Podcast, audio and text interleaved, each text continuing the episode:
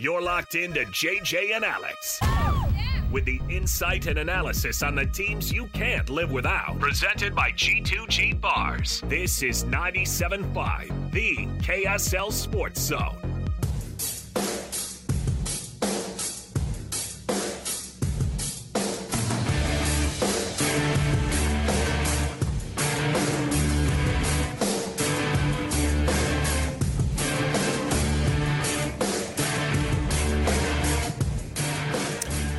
Welcome back, everybody. It is ninety-seven point five, the K S L Sports Zone. Alex Curie, Jeremiah Jensen, J J and Alex on another afternoon right here with you. Uh, it is not what it used to be. The old, the uh, February signing day. Nonetheless, we still make Mitch Harper, our B Y U insider, go to work and get some stuff done. And it's, that's exactly what he's been doing. So if you track anything that's going on uh, B Y U signing-wise, you've seen some announcements probably made out there on X and uh, who some of these players are here and there. Go to K S L Sports dot com. Uh, follow Mitch. Read his byline. You'll get the up-to-date uh, situation there. Mitch Harper. What's up, Mitch? How you doing, man? Good, guys. I I, I always enjoy signing day. It was a, another uh, kind of eventful one, for again, for B Y U. Well, tell us why, and and I know that we, we say this, we basically talk about it over the last few years, how this has become a totally different beast now that everybody kind of hits the, the early signing period is the big one now. So on a day like today, what were some of the moves that uh, were made that, that absolutely B Y U fans should be dialed into? The, the biggest additions were the, the two Bay Area high school prospects, Naki Tuiakoi and Sefa Akuila, uh, both players out of Fremont uh, High School in the Oakland area. Two linebackers are going to join Justin Enna's linebacker unit. They could eventually become, you know, defensive ends at some point in their B Y U careers. But these were, you know, power conference commits. Akuila was committed to Arizona, and Tuiakoi was uh, committed to Stanford. And it's just more reinforcements to a B Y U defense that uh, was near the bottom nationally in generating a pass rush and, and generating sacks. And Jay Hill, you know, Kelly Papinga, Justin Enna, Sione Puha, General Guilford, they've done a really good job of, you know, bolstering the personnel on this defense. And those two guys were, were significant additions for B Y U. They had kind of strange recruitments where they went dark for a while and you're wondering where, where they're going to end up actually signing. And they end up going to B Y U as a package deal, and pretty big boom for, for B Y U to, to get them to close out this recruiting class. Of course, transfer portal guys also part of this class, and they got a quarterback. It's no surprise. We've already talked about this at length, but Gary Bohannon officially part of this class. And you had a chance to talk to Gary. What did you learn about him today? Yeah, I talked to Bohannon extensively, quite a bit, and, you know, kind of getting a, his perspective on what he's uh, expecting out of this going into B Y U. And, and, you know, he acknowledged with his shoulder injury that, as he put it, it, it there were times where he was considering retiring from football up until November last year, so about three months ago, is when he really felt like there was a chance to come back uh, to playing college football and resuming his career. But he did note that at stretches, it was kind of like uh, a child learning how to walk again, learning how to throw the football again. He, for a while, he couldn't pick up a ball, as he put it. So, uh, but he was really impressed with B Y U, and as he's noted, Uh, he wanted to get the opportunity. He told me that, that N I L had no bearing. He wasn't worried about that. He just really wanted the chance to compete. And, you know, Kalani Sitake today noted that, uh, you know, they're they're not giving anything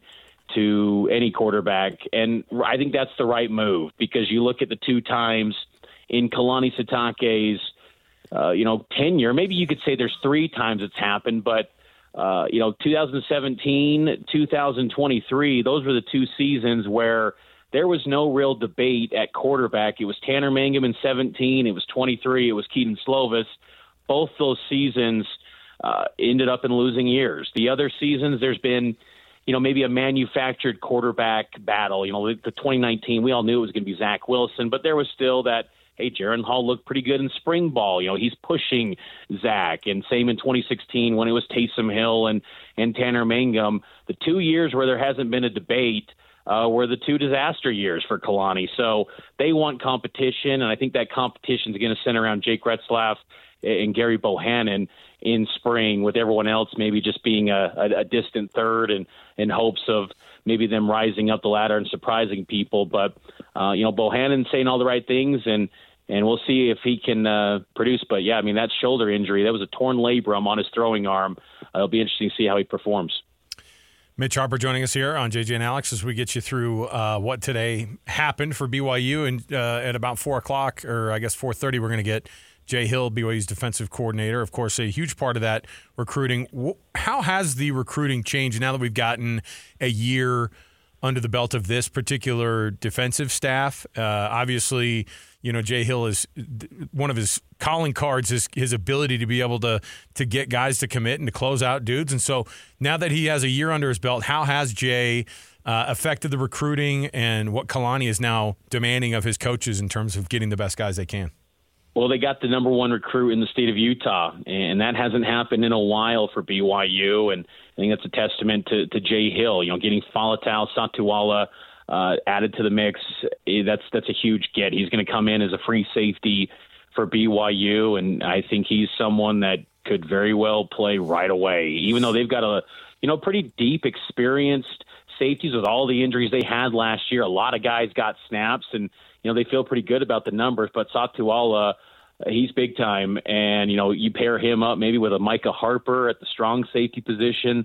That's a pretty good one two punch at the, at the safety spot. But I thought it was refreshing from Kalani Sitake today uh, in his press conference, acknowledging that, you know, B Y U can't just go for the guys that, you know, are, have to sell themselves to B Y U. B Y U's got to sell themselves to recruit. I think for far too long, you know, the Bronco Mendenhall era and that stretches of the Kalani era, it's been, you know, you want guys that, you know, sell themselves to B Y U. That just doesn't work in Power Five football. It doesn't. I mean, yes, you want to have the kid that dreams of being at B Y U because there's still value and there's still a spot for that kid to, to perform and, you know, play at a high level at B Y U. But you got to go in and, and get a Satuala who, you know, Utah wanted badly, who a lot of programs, you know, in the Big Ten, the Big twelve wanted.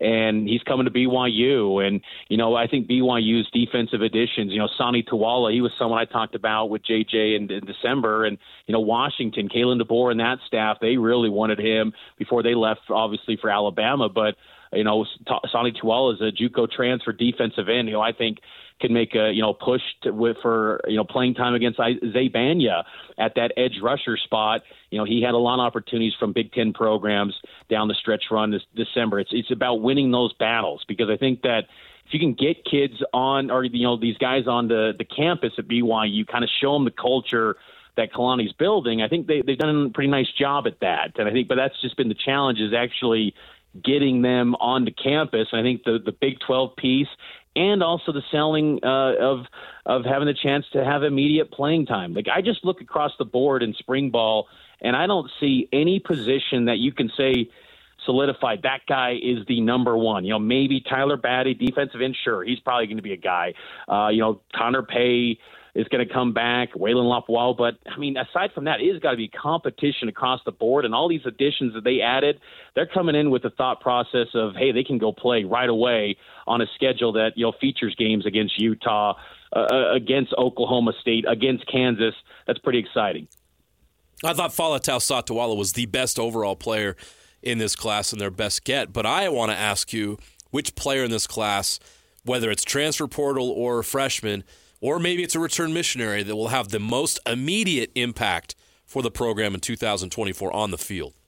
I, I do think it's Jack Kelly, the transfer from Weber State. I, I think he's a plug-and-play guy where you pair him up uh, in that linebacker unit with Ben Bywater. And I, I really like the personnel that B Y U's building up at the linebacker position. Remember last year at this time, you know, with, with Ben Bywater coming back from injury, and it's the same story for him again. But Uh, that last spring, it was very thin because Thule was out, Bywater was out, and it was just a bunch of freshmen. Now it's you're bringing Bywater back, who's still going to work his way back from the shoulder. Jack Kelly steps in, and I think he's another one of those guys that could be, you know, linebacker, edge rusher type that B Y U likes in this four three scheme with Jay Hill. And then you bring back Harrison Taggart, who had some good snaps in relief of Ben Bywater last year. You bring back Sialia Serra. He's going to go into his sophomore year, a heralded kid, the former four-star recruit out of Tempview High School. Ace Kafusi was one of the real bright spots down the final stretch of the season last year.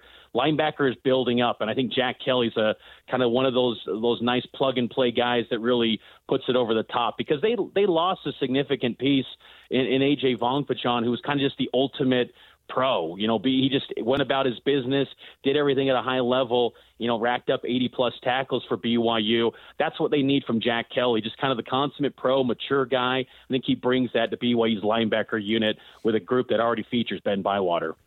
Mitch Harper, our B Y U insider, before we uh, let you go here, that loss in Norman last night by uh, B Y U, uh, it was a tough one to watch that second half because it just seemed like there was no defense, but Oklahoma just seemed to have B Y U's number there. Uh, what does that do in terms of where this team is? I know that the A P poll sometimes doesn't really matter that much when it comes to, like, you know, actual tournament bids, things like that, but Uh, how does Mark Pope and his guys reset? Obviously, Kansas State coming up, but uh, how do they how do they reset after a, a loss like that last night in Norman? They did look pretty tired, I thought, and you know they they need to get healthy. This flu bug, it's just been going through this team where Richie Saunders dealt with it, Trevin Nell, Ali Khalifa, even at the end of the bench, a guy like Townsend Triple, the walk-on, he didn't make the trip last night. So they're they're just pretty uh, just sick. They've been battling illness, and you, for their sake, you hope they can get healthy in short order, because there's some real winnable games you would think coming up on the schedule. But I think that loss kind of highlighted that, you know, sometimes it's nice to, you know, have a, a team where on any given night, you know, seven different guys could be the guy, but sometimes you need that just bona fide star to carry a game. And B Y U lacks that. And it showed last night when you look tired, it looks like it's been a long road trip. Uh, you know, th- that that's kind of what stood out to me. I, I think that it's not going to hurt B Y U in terms of bracketology or things like that. But you, you do kind of, you know, B Y U's in that spot now where if they want to get to a five hundred record in Big twelve play at nine and nine, you've got to protect the home court with five games remaining at home, uh, because the road games, I don't care who they are, Oklahoma State all the way up to Kansas, the remaining games are going to be legacy members in the league that have been through, you know, the gauntlet of this thing for decades.